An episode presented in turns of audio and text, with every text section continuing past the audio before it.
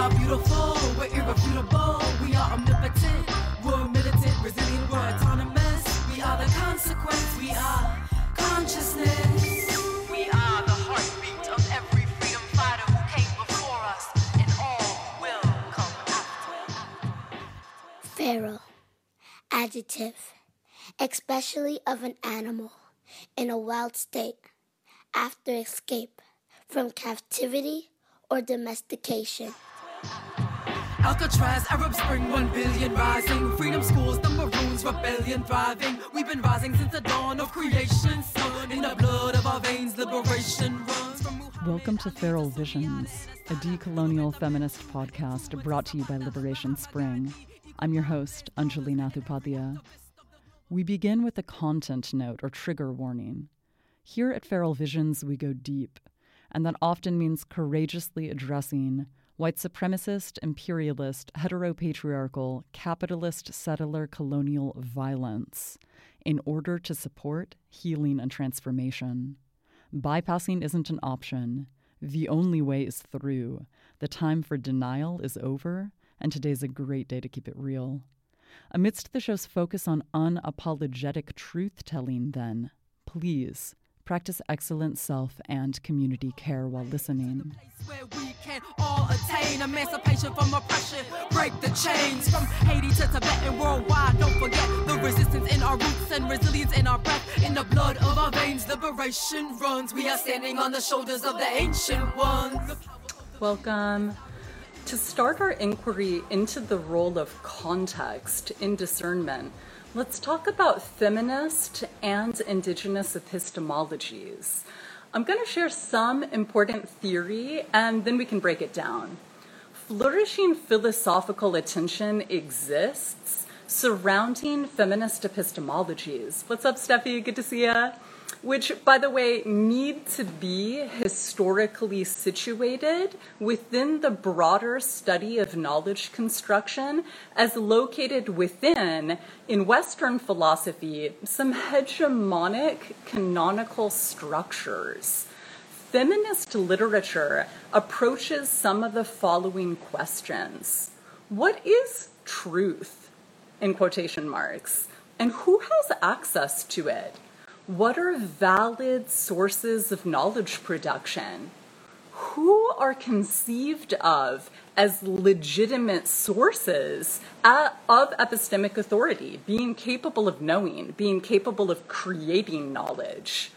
One recurring theme of feminist epistemic work is the rejection of traditional takes on objectivity and relativism in lieu of a more contextualized alternative.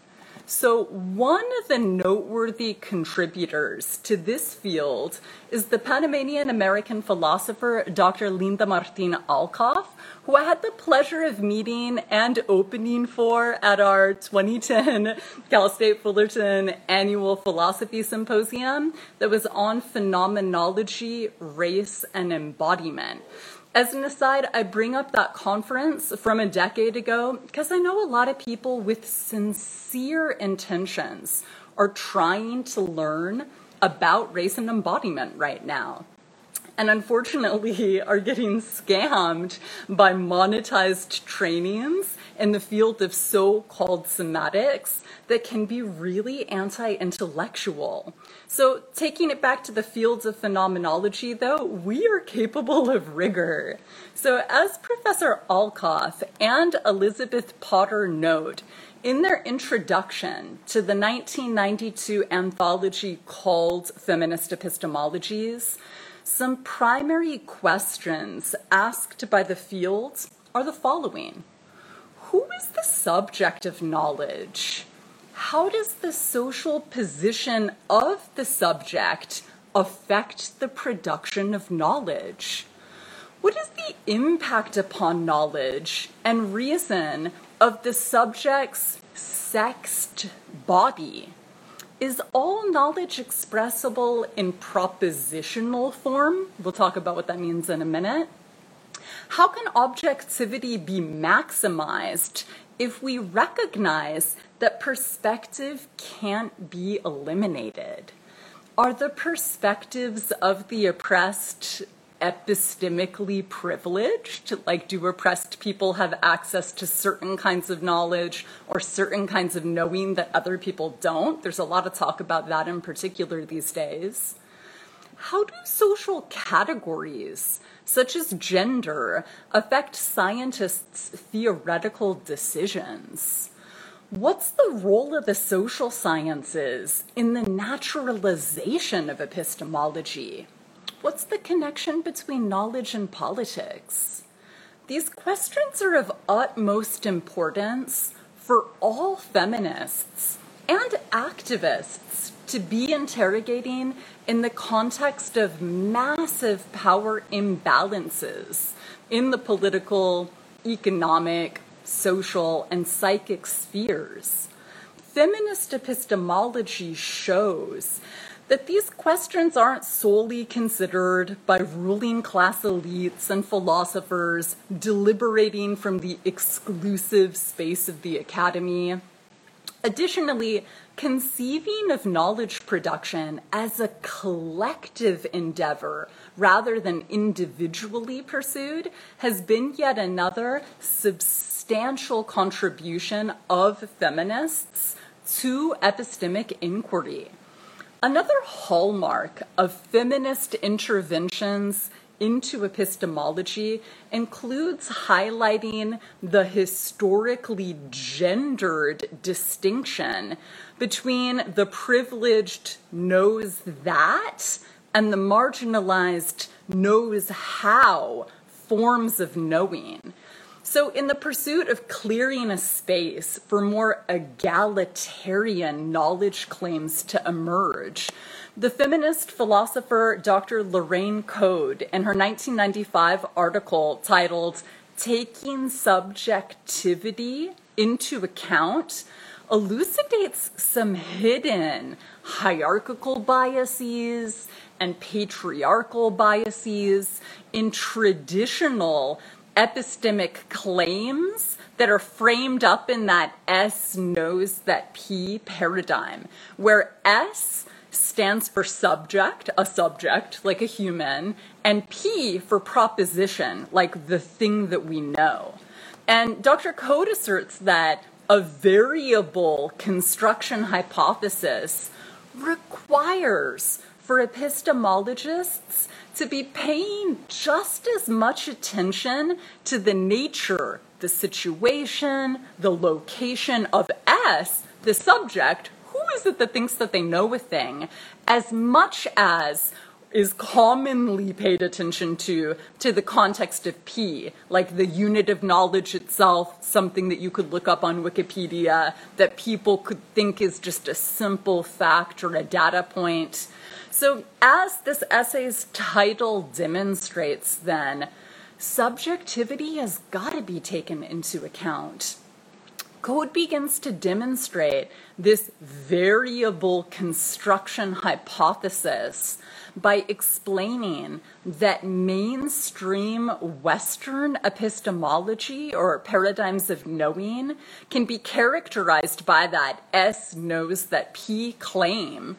And within such a framework, knowers themselves are kind of perceived as easily exchangeable, right? Which means that our social location would be irrelevant, like our race, our class, our gender, our age, our location, and so on and so forth.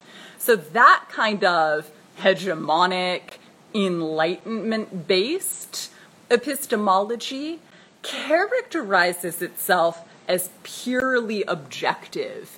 It's value neutral, it's occupying a view from nowhere, to borrow a term from Thomas Nagel, this godlike view, as if it is, right, totally fact-based, right, there's nothing subjective about it.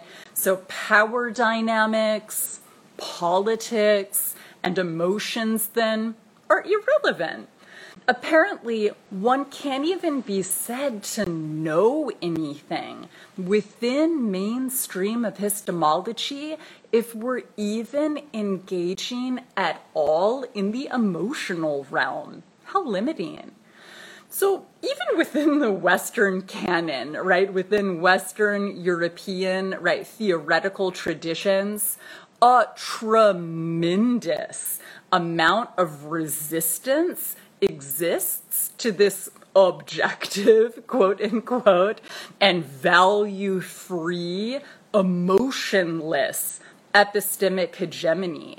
Many folks and different theoretical traditions have dissented from this monolithic approach to knowledge formation for legit millennia, right? Taking it back to its historical antecedents. We could be talking about Marxists saying, like, I think the working class knows things that the bourgeoisie doesn't, to Plato, pragmatists, existentialists, Stoics, phenomenologists, Spinoza, even Hume.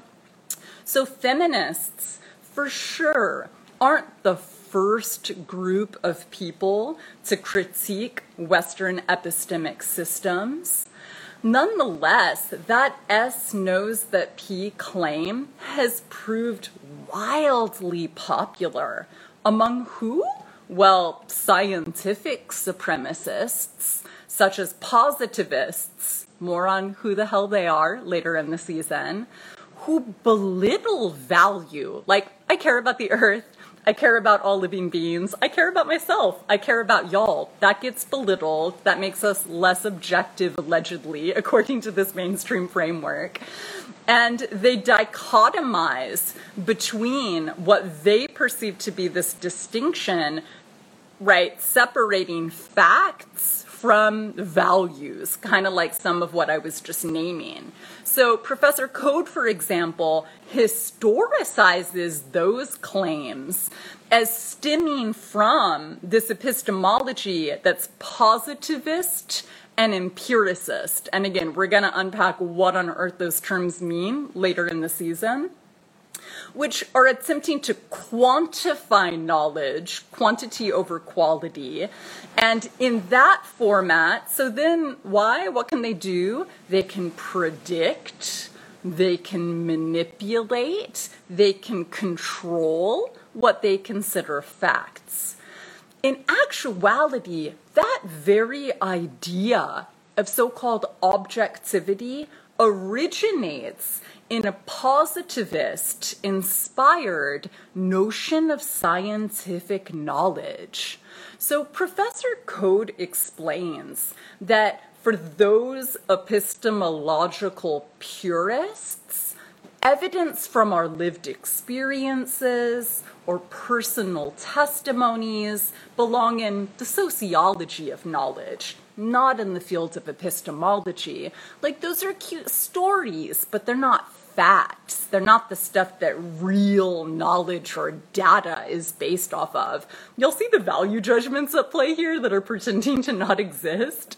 So that kind of orthodoxy, right, what philosophers call positivism when it comes to different approaches to knowing or to wisdom, right, or to authority or expertise, they really inform mainstream public conceptions of objectivity, along with widely held beliefs in the supremacy of science and technology. More on that later when we talk about scientism as a weed to be pulled later in the season.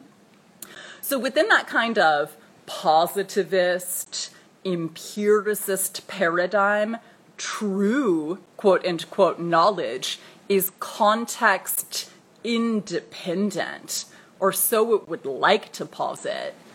Logical positivism has always had a subject. Historically, this subjecthood has been occupied by upper or ruling class, heterosexual, white, cis male researchers and intellectuals, and they so often, right, have presumed that the technical merits of that framework mean that it's not even important to know in other kinds of ways, like relationally, for example, knowing other people, knowing ourselves, knowing with the earth or with the biome that we're rooted in. More on that soon when we talk about indigenous epistemologies in a minute. Nor do they provide guidance for how esoteric propositions actually figure into our everyday lives. To be clear, that kind of logical, positivist epistemology doesn't yield pragmatic knowledge, nor particularized, localized knowledges. So it's not about knowing how, like, how to do a thing. It's just knowing a thing in the abstract, like we were talking about as being super dangerous on Wednesday when we were getting into co-optation. It's much easier to co-opt something important and meaningful when people are just playing an abstraction in a way that is ungrounded, in a way that's not rooted. So more on that rooting in just a minute. So as opposed to, right, knowing how to do something, weave a basket, for example, grow food, just knowing some abstraction, right, like a Platonic form, right, riffing off of Plato, that's allegedly just floating in the universe for people to observe, that gets put on a pedestal here. And can you guess what some of the gender dissociations are, right, and some of the colonial associations are? Like, who just knows things in the abstract versus who knows how to do things, right? Historically, that knowing how, right, is associated with colonized peoples, more so than with colonizers.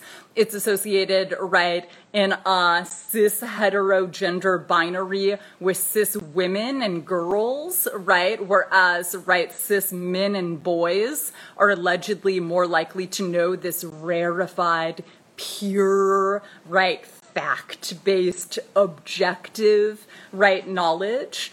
So marginalized and alternative knowledges are bulldozed to render a homogeneous and a uniform account of the world. So what's an alternative to that kind of philosophical bullying? Professor Code proposes feminist epistemologies that what? That acknowledge their political investments and that are accountable to communities. She believes that gender, via intersectionality, has to be a central analytic category, considering that knowledge production is sexed, right? Sex, gender, sexuality, they're relevant to how we know. And additionally, hybridized forms of relativism and empiricism are called for, lending insight into the pursuit of a kind of feminist empiricism that might be free of that kind of super problematic positivism that fronts as being objective. We see this all the time around us in the mainstream culture today. We'll talk about a few specific examples of that shortly. So those kind of egalitarian ventures would endeavor to explore the realms of emotion, connection, practicality, sensitivity, and idiosyncrasy, which have been all but omitted from the markedly exclusive ideals that accompany those outdated Western epistemic discourses. They're overrepresented subjectivity of those who've historically used the opportunity of their epistemic authority to generalize their experiences as indicative of objective reality, quote unquote, get exposed when we take subjectivity into account like this. And they get exposed especially for marginalizing dissent, which they regularly do. It should be relatively clear then that knowledge is influenced by its knowers, that this is inevitable and that there's nothing wrong with this. feminist epistemologies would then require asking, who is the we that knows, including who's the S in that S knows that P kind of claim. So why else would epistemologists need to be urgently asking these questions about knowers and more rigorously examining the relationship between knowledge and power? Well, for one, positivist, empiricist epistemologies support, at the societal level, liberal ideas of individualism and tolerance. Professor Code explains that, quote, these ideals and values shape both the intellectual enterprises that the society legitimates and the language of liberal individualism that maps out the rhetorical spaces where those enterprises are carried out, end quote. Centering that tendency in our knowledge production and remembering is actually pretty limiting. So one broad socio-political reason for highlighting epistemic inquiry is simply based on my interest in people more rigorously scrutinizing questions of knowledge production in our everyday lives.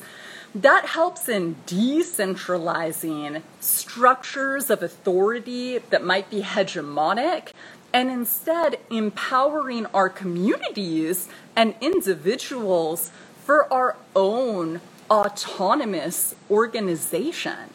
It also problematizes that idea of rugged individualism when it comes to the idea of authorship, right? Because feminist and indigenous epistemologies would say that knowledge is created collectively, not just some solo genius sitting in an office by themselves that has some epiphany in isolation, right? That's a pretty capitalist mythology, kind of as American as apple pie. We can set that down and be a little more humble, right, when it comes to this kind of topic.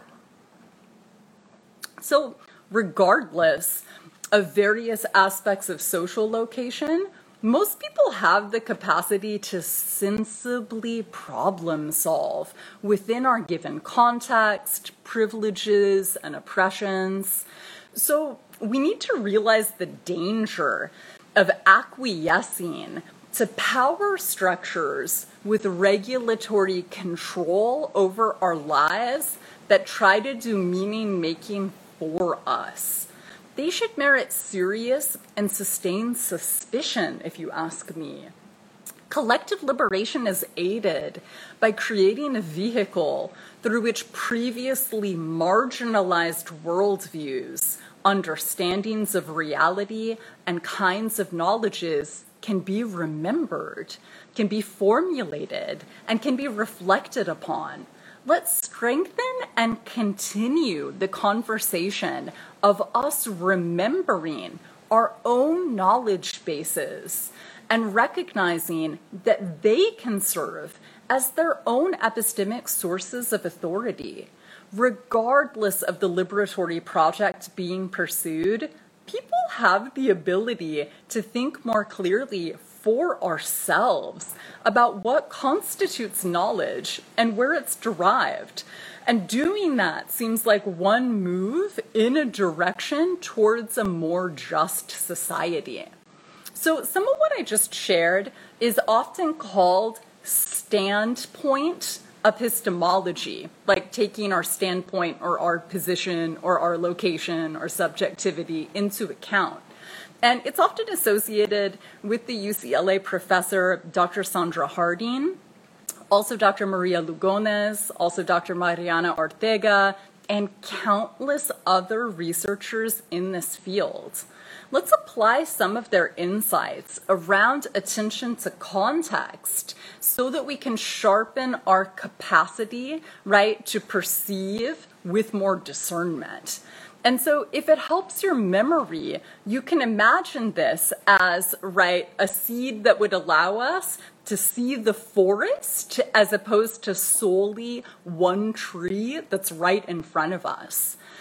Because the thing is, What happens when folks are oblivious to context? Let's get into a few specific examples.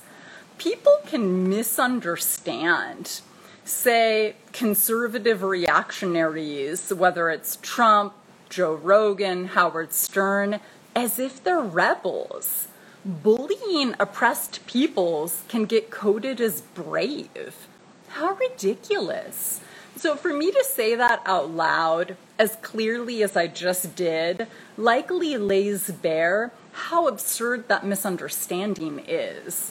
Really? Punching down as some kind of renegade act instead of just acting like a mean jerk? This happens often with comedy, where people that might actually be acting a little bit cowardly aren't confronting corporations or militaries or picking on someone their own size, so to speak. And if they really perceived themselves as tough guys or had any legit confidence in their capacity to begin with, why would they be doing that? And so to begin to sort of parse out what's going on there, this is almost like what back in the day was called, right, looking at context clues. That was definitely a thing when I was in secondary school. I don't know if any of y'all remember that. Uh, and so what might that encourage us to take seriously? This is kind of like something that Professor Boaventura de Sousa Santos talks about in his book, Epistemologies of the South, when he says that here's something we need to be doing, quote, right, taking seriously, the need for a constant theoretical vigilance that submits ideological references to the constant control of reality, end quote. So here, when he's talking about ideological references, he's talking about, right, as I interpret it, right, the way that we make meaning in the world, right, different worldviews or different ideologies that people subscribe to. And what is he saying, right? If we want to take, right, our worldviews seriously, they've got to, right, be submitted to the constant control of reality, like taking our context seriously. And this ensures that we're rooted, could be rooted in time, like history, right, or temporality. Maybe it's being rooted in space, which includes power dynamics. Maybe it's being rooted in place, right, like our earthly embodied geopolitics, and so much more. So context does include power dynamics. Paying attention to power dynamics is one of the most important components of context. Because if not, have you ever seen people drawing moral equivalences where none exist? It could be perceiving some kind of evenness that's actually erroneous. For example, if somebody is talking about, right, say, reverse racism, when in actuality, what they're really referencing is maybe some individual proclivity that might be prejudiced, but it's not like overnight, say, if somebody of an oppressed, racialized group, say, dislikes white people, it doesn't mean that all of a sudden, right, the pay gap transformed overnight, right, zip code-based discrimination and incarceration and quality of education and so on and so forth, right, environmental toxicity changes immediately because somebody had a personal feeling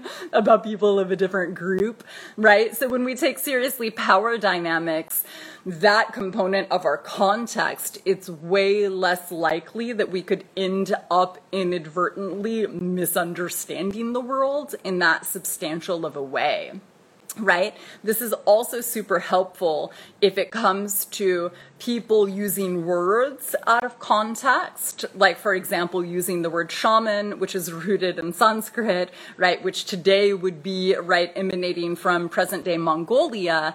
And if people are just kind of sloppily talking about shamans, say, in the so-called Americas or anywhere outside of, right, a Sanskrit-based culture, right, or present-day Mongolia, that's actually a dead giveaway. that either one, they don't actually know what they're talking about, or two, they might actually be open to distorting the truth. It could be to sell us something, right, to seem more impressive for whatever reason. But I really invite us to not take the bait, to be able to take seriously context, like, hang on a minute, that doesn't even make sense in this setting. What are we missing out on, right, if we're just kind of cutting and pasting things in a way that can be a little sloppy like that.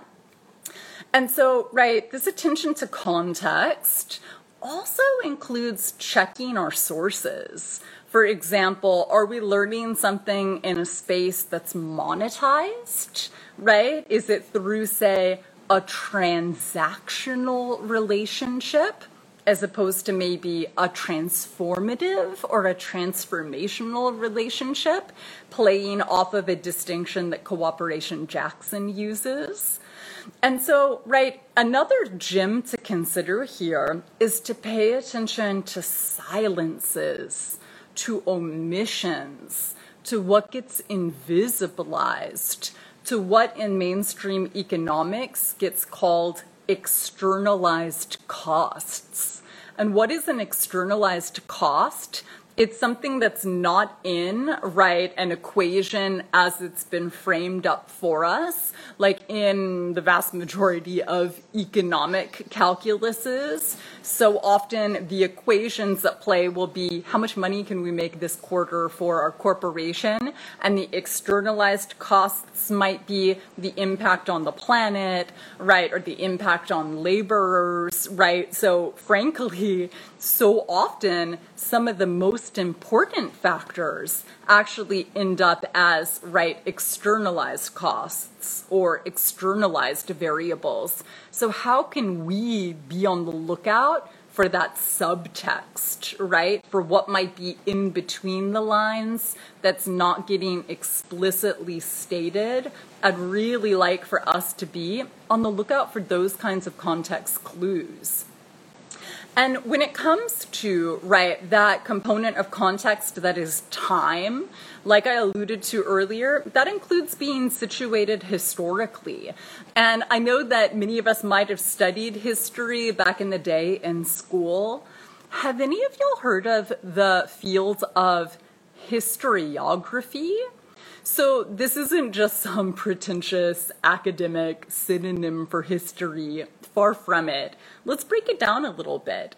So historiography as a field, right, attends to these different components of context that we've been talking about, right? So whereas a kind of simplistic take on history might just say, in fourteen ninety-two, Columbus sailed the ocean blue, and then he discovered the Americas, right? The field of historiography would invite us to pause, and instead of just kind of presuming, oh, those are the facts, that's all we need to know. We keep it data-driven. That's it. Nothing more to see here. We can move along, right? Historiography would ask us to pause and to see, wait a minute, what language are we speaking in right now? How does that inform what we're capable of knowing? Who wrote that history book, right? And who didn't write it? So this is like that idea, right, that so often, say, in the so-called Americas, history books have gotten written by conquerors, by imperialists, not by the original peoples of the continents that were overwhelmingly stolen. So all of those different details are incredibly relevant if we want to have a more refined perception, not just taking, right, alleged facts at surface level as a given, but really kind of pausing to unpack some of these different facets of context. And so honoring context also requires acknowledging the role of institutions, right? Like institutional biases with some kind of knowledge created, say, in the academy, because then that means that we know that, right, certain things get funded, other questions, right, and research projects don't get funded, right? Certain things are allowed to be said, other things are substantially censored, right? So that's another kind of clue for us to be on the lookout for. What's the role of institutions, right, in determining what we currently know and what we don't? Uh, and, right, also systemic analyses, right, help us not get seduced by lies that can be super atomizing, like in a vacuum, right, that are totally acontextual or without context. So remembering that the personal's political, these bigger picture facets of reality are present, even if we might not be acknowledging them in the moment. And so, again, it's not just about that kind of superficial take on history. We've also got to right, really consider who said a thing, what was the context, in what language, why were they saying it, to who, where, right, published where, if it was published, who was it published by, or if it was shared in an oral context through orality. Again, how was it funded, right? What strings might have been attached to the funding? What are the biases at play, right? How are we interpreting it? And so these are all really important questions for us, say if we're reading something online and we really want to take seriously, right, just being a little bit more discerning in a context where, unfortunately, sometimes people can be a little bit gullible in a way that's dangerous, like not checking to see what's the source of this thing that I'm sharing on Facebook, for example. I don't know if any of y'all have noticed that. People just kind of sharing things out sort of quickly without pausing to see, is there some agenda here potentially, right? So it would be really helpful for us, let alone if we're attempting to get free pretty seriously, to attend to some of those variables. Because the thing is, for over half a millennium, Western European imperialists have forced their interpretation of universalism down the throats of much of the rest of the world's people. With breathtaking arrogance, they tried to paint much localized attention to particularity as irresponsible, as just relativism. But it's not relativist to pay attention to details. Attention and to context allows us to honor things that can be complex and that can be nuanced, where there are a lot of different facets to look at. So this is kind of like, for example, when the legendary Ngugiwa Thiongo says, quote, "Language as culture is the collective memory bank of a people's experience and history," end quote, right? The author, right, of the text, Decolonizing the Mind, the politics of language in African literature, right? The person that really promoted the idea of decolonizing our minds throughout the planet, um, someone that we'd be super well advised to be conversant with.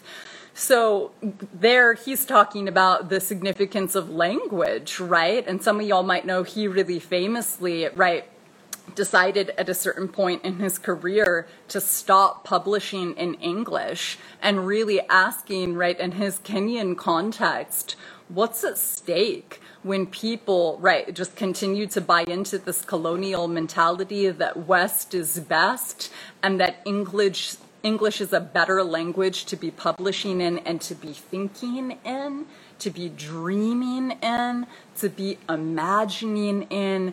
That's not neutral at all, right? Uh, and so another example of this is actually something that was shared out, right? It's a legendary example of epistemology coming out of the Center for Pacific Islands Studies, or CEPIS, right? And the fields of Pacific Studies um, from Doctor David Gageo in particular of the Solomon Islands. Um, and I want to share actually a little bit of an excerpt of a pretty famous article to talk about, right, one take on Epistemologies from the Solomon Islands, actually, from this piece that he wrote with Karen Watson-Gageo uh, that's called How We Know, Kwara'e Rural Villagers Doing Indigenous Epistemology. So to begin to transition into a little bit of a talk around Indigenous epistemology also, what can that teach us about context? Let's look at a little bit of what they have to say in this article. So they say in part, right, so in this context of, right, a village in the Solomon Islands in the Pacific, all knowledge is subjective knowledge in Kwara'e. There can be no detachment of the knower from the known, as in mainstream Anglo-European epistemology, as exemplified in logical positivism with its focus on quote-unquote objective knowledge.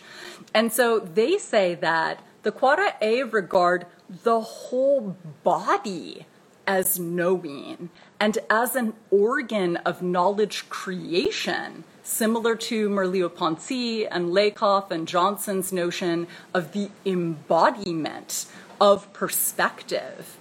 So when talking about embodied senses, right, they name in this context of the Solomon Islands, right, that in addition to the sort of five senses that people talk about in the U S, there's also seeing the unseen or invisible, such as spirits, a gift or ability that extends the physical and temporal boundaries of physical seeing.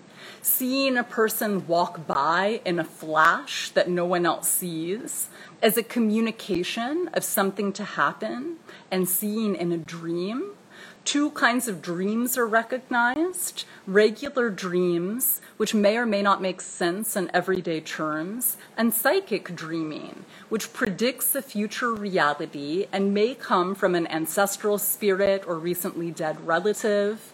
The dreamer distinguishes between them by bodily symptoms associated with psychic dreams, which, which usually occur at particular points in a dream state.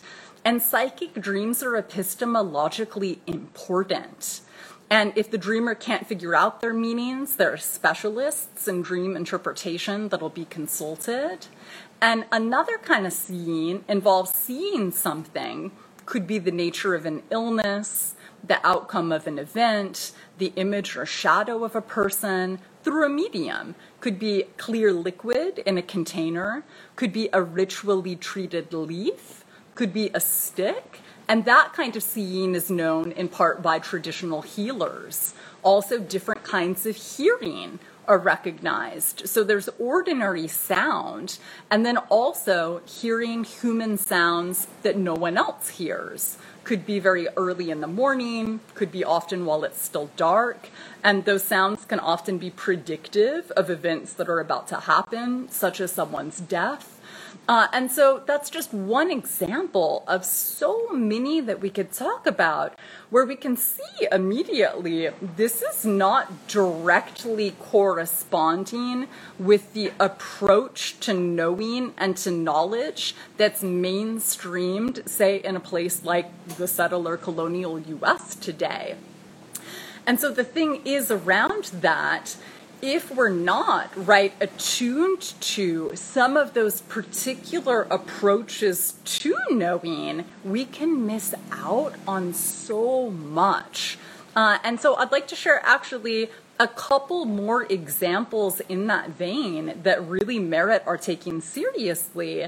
If we are down to zoom out to see the forest as opposed to just say one tree in isolation, like the take on knowing that's been framed up for us within the mainstream colonial culture, right? So I mentioned that one key component of context is place. And so another component of that context is being on this earth, and that groundedness is indispensable to ensuring that we're not making things up in a vacuum in a way that can be ecocidal, right, or deadly for the earth. So this is something that Doctor Glenn Coulthard talks about through the language of grounded normativity, in Red Skin, White Masks, Rejecting the Colonial Politics of Recognition. you can see here in this quote, he says, quote, "I call this place-based foundation of indigenous decolonial thought and practice grounded normativity, by which I mean the modalities of indigenous land-connected practices and long-standing experiential knowledge that inform and structure our ethical engagements with the world and our relationships with human and non-human others over time." So there's one example, right? And something is echoed that's somewhat similar if we listen to a co-founder of Soul Fire Farm, Leah Penniman, when she discusses what she calls ecological humility, right? Or what Professor Keith Basso details in Apache Epistemologies in his book, Wisdom Sits in Places, right? The idea that is, right, characteristic within so many different native and decolonial takes on epistemology that, right, knowing is actually pretty place-based, right? It actually requires some earth-centeredness, perhaps some ecological literacy. And I bring this in in part because I know that, especially if you've been in some sort of metaphysical spaces or some, right, kind of self-proclaimed spiritual spaces, sometimes people can abstract in a way that's actually deeply divorced from the earth. So it could be hypothesizing about what is going on in the Pleiades, for example. And as someone that's, right, classically trained as a philosopher, right, abstraction can be pleasurable, it can be interesting. I understand the appeal of it in many different ways. But the thing is, our planet is in danger right now. And so I really invite us to take quite seriously that component of context that is honoring our place on the earth, right, when it comes to taking perception more seriously, not just kind of buying into this Western European so-called enlightenment-based take on knowing that is so deeply ungrounded, that can just super casually encourage us to universalize in a way that doesn't honor, well, there's actually a lot of particularity that merits taking seriously.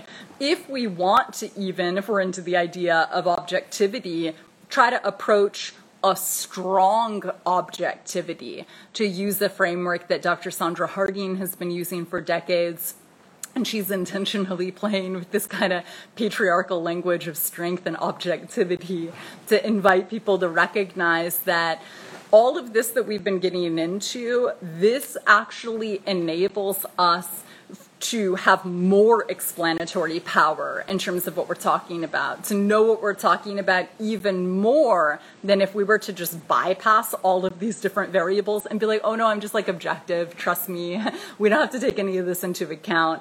And this is something that we see so often in what some people call the culture wars within the broader society, where some people are so super resentful of having to acknowledge their social location. They want to go back to a time where they can just pretend that they're objective and they can just pretend to what that what they are saying is fact-based, and they don't want to have to acknowledge, oh no, right, knowing is situated socially, right? Again, it's in part subjective, it is in part place-based, it is in part temporal, rooted in the historical moment that we're in, this point, right, in time, across whatever understanding of temporality we subscribe to.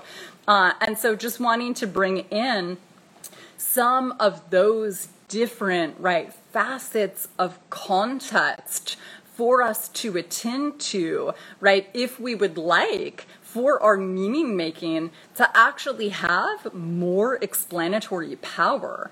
And unfortunately, right, again, like I alluded to, there's a whole lot of resistance to this in so many different spaces. And feel free to let me know in the comments if you have observed any of this, where people act like, for example, right, feminism and people of color talking, right, B I P O C sharing, right, some of our, right, observations in the world has basically destroyed civilization, it's destroyed education, right, now people allegedly don't know as much because we're talking about, right, race and class and gender so much, when in actuality we could much more, right, and citizenship and age and ability and sexuality and so many other facets of the prism through which we perceive or attempt to know anything, right?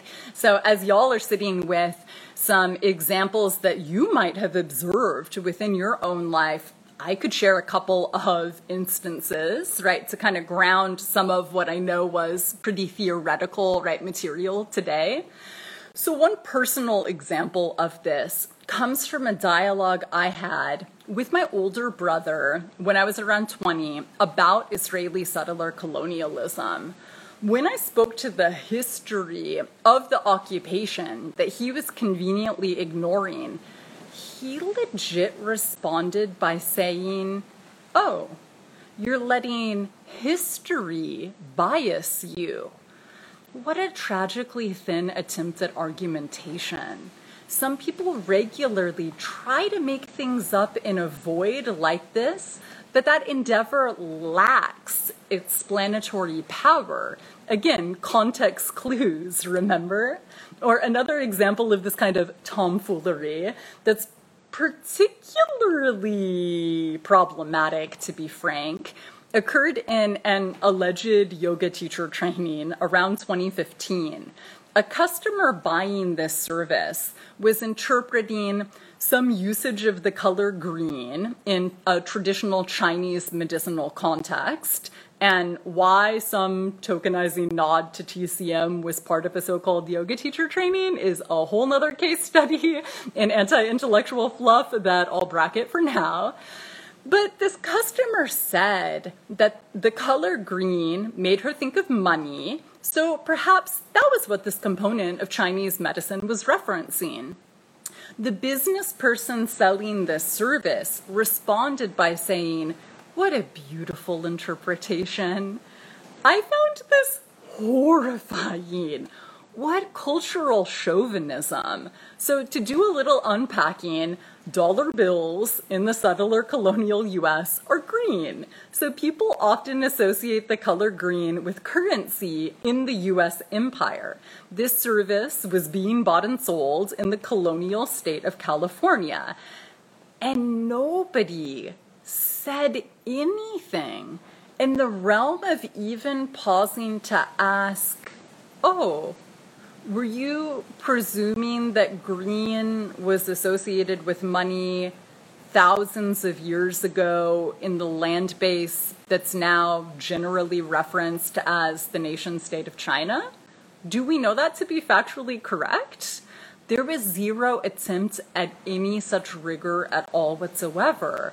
And the thing about that is, again, people can make things up in a vacuum, but that doesn't mean that they actually know what they're talking about. What do you notice from those couple of vignettes? First off, neither of these mishmashes would even get a passing grade in a one oh one level university essay. It's sloppy to make things up in a way that's ignorant to historical archives, geopolitics, ecology, and the like. And the academy is insufficient in terms of standards for knowledge production, but even within the academy, that wouldn't actually count as a serious interpretation. And, you know, some other compelling examples come from this QAnon situation in the moment. So when I hear people expressing, say, good faith concern about pedophilia, I want to wholeheartedly support them in acting on that concern. But what is the context in which a concern about child abuse is getting operationalized? not cop training academies or the Catholic Church or other super well-documented cases. So what's up with that disconnect? Or another facet to look at with QAnon involves legitimate concerns about the government engaged in clandestine, sketchy behavior that gets understood using the language of shadowy cabals. And if folks might not be versed in political economy, it's not that hard to see how they could get swept down that rabbit hole. Again, if they are, right, divorced from some really substantial context to be able to parse out where was my good faith intention, right, that might be sincere, that might be rooted in care, be getting manipulated in a particular direction that we can name and that we can historicize, and that is actually really important to do, right, because there are real concerns for us to be taking seriously in this moment, whether it's related to actually addressing child abuse or actually, right, addressing problematic clandestine governmental programs. But if we're going to be serious about that, then we need to do our homework in a way that so rarely takes place, when people will just kind of casually call themselves researchers, when in actuality they're just kind of going down internet rabbit holes that are algorithmically determined for them. And we could also talk about, right, when it comes to QAnon, um, the piece related to Bill Gates, right? Even the very unapologetically leftist, right, podcast Citations Needed calls Bill Gates one of the handful of, right, most harmful people on the planet. Concerns about that tech bro isn't conspiratorial. I want one hundred percent people critically thinking about any kind of imperialist, sort of megalomaniacal, anti-democratic actor, especially one that has money that allows him a horrific amount of control globally. Why wouldn't we want to be thinking critically about that? Similarly with, right, Peter Thiel, Elon Musk, Jeff Bezos, Mark Zuckerberg. I really support that, even within the framework, say, of professional ethics that we've touched upon earlier in this series. So, for example, Gates has no training in medicine or public health. He's a tech bro, right? Like some hilarious internet memes have named, he couldn't even keep viruses out of Microsoft Word, right? What business does he have trying to be the most authoritative, right, and influential figure, right, in combating viruses like COVID nineteen? Why should he be able to buy his way into being the single most powerful human driver of the fields of global public health and medicine? For those of us with professional ethics, that's a substantial breach. So, for example, my academic training is as a political scientist and a philosopher. That means I'm not going to try to be the loudest, most influential voice in the world in chemistry or architecture. Furthermore, though, how often do you see people asking these very simple questions about Gates and his lack of qualifications in the mainstream? I rarely, if ever, see that. So what's the broader context that enables this horrific silence? One, the fact that folks in the settler colonial U S rarely hear critique from the global South, right? Additionally, that so often we have this uncritical bias towards tech bros and thinking that they're magical and the vanguard of progress. We'll talk about this more when we get into the weed of scientism later in this season, right? Of course, there's the bias towards thinking white people and Americans and men and rich people, right, know what they're talking about at the expense of all of the rest of us. These are all very relevant constituent parts for us to unpack. And yet, again, unfortunately, when it comes to some sort of internet rabbit holes, that kind of discernment can get distorted in ways that can sort of lend to themselves to lacking the sort of systemic analysis or structural critique that we've been starting to lay out in this past hour. Um, I'll just share a couple more examples real quick, right? We can do a little test. So what's a context in which, say, the U S Constitution or the Declaration of Independence were constructed? One in which the white property-owning cis male colonizer authors were raping, pillaging, enslaving, and murdering. That's partially what's so tragic about people who have a fetish for the Founding Fathers. Their heroes are hypocrites. Also, we don't even need heroes, right? Or what's the context, to give another little thought experiment or example, in which the mythology of pilgrims and Indians coming together in Thanksgiving was created? A white supremacist, murderous death cults inaugurating the most horrific atrocities in the history of Turtle Island. When people pay attention holistically to context, those evil lies are laid bare for what they are. Hopefully it allows conscience and basic human decency to override any peer pressure to consumerism, wastefulness on a finite planet, or trivializing holocausts. What Doctor Gayatri Spivak named as, quote, countless unrecognized Hiroshimas compared to over-sentimentalized nine elevens in her preface to the film Concerning Violence.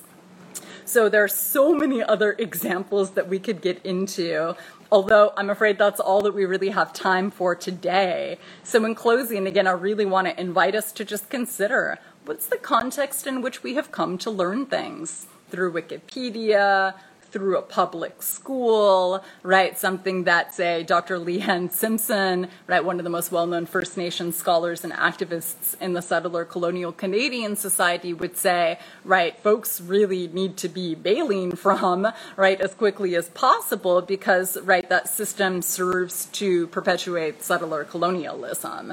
Uh, and so, again, in the realm of indigenous knowledges, how we learn is absolutely consequential, right? And that, right, provides one of the most formidable counters to imperial epistemologies that would pressure us to just kind of sloppily universalize. Um, again, like we see in so many mainstream instances, Um, like, for example, the wildly popular American self-help movement, where people still, right, are decades, centuries really, behind some of the kinds of theories of knowledge that we've been discussing. So they'll just uncritically generalize, right? So think, for example, of some sort of wannabe thought leaders like Brené Brown, just telling people to be vulnerable and in a way that's oblivious to legal ramifications, to oppression, to how we're differentially situated in terms of myriad aspects of reality. So as a solution, right, if those folks want to try to support their audiences, they need to learn how to be humble. That might look like saying, this seemed effective for the overwhelmingly or entirely English-speaking, Judeo-Christian, cis, predominantly white U S citizens I talked with. We opened our hearts up and then people met us. Whereas for the rest of us, we can be courageously vulnerable only to have societal biases judge us or to be pitied with condescension, or to otherwise have that kind of privileged generalization backfire on us. So to be continued next week with more weeding and seeding, but in the meantime, please do feel free to share this out if you know anyone that could benefit from some of these reflections, maybe if they are grappling with some of these popular questions in this moment related to, again, do oppressed people know things in some privileged way that other folks can't access, right? To be a little bit more rigorous in terms of taking seriously what knowing is and isn't, who can and can't know, right? How we're capable of embodying wisdom, right, being a little more discerning when people are like, just be objective, I'm fact-based, right, don't be, right, value-laden or subjective. Um, and if you're able to kick down any funds via Patreon or PayPal to be able to keep this kind of, right, independent, insurgent, intellectual production going, that would be sincerely appreciated. That is the only way that this happens. Uh, and please don't plagiarize me. So, right, if you want to share out, right, feel free to cite your sources. That would be rad and much appreciated. good. So out of respect for y'all's time, we can go ahead and close. I hope to see you next week for some more reading and sleeping. You're welcome. That's it for today's episode of Feral Visions, a decolonial feminist podcast brought to you by Liberation Spring. I've been your host, Anjali Nath Upadhyay, and I thank you for listening.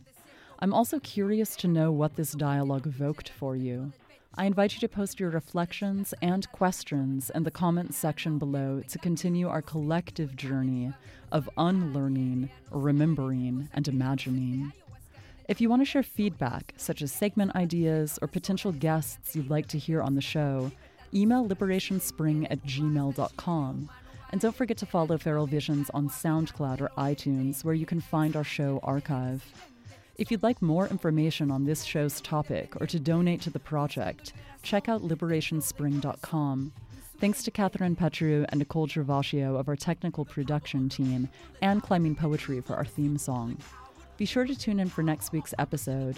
And in the meantime, let's make our ancestors proud. The power of the people is louder than the evil, deceitful and coward. People in power, all power to the people. It's the hour of the peaceful. Freedom is ours, yeah. Freedom is ours.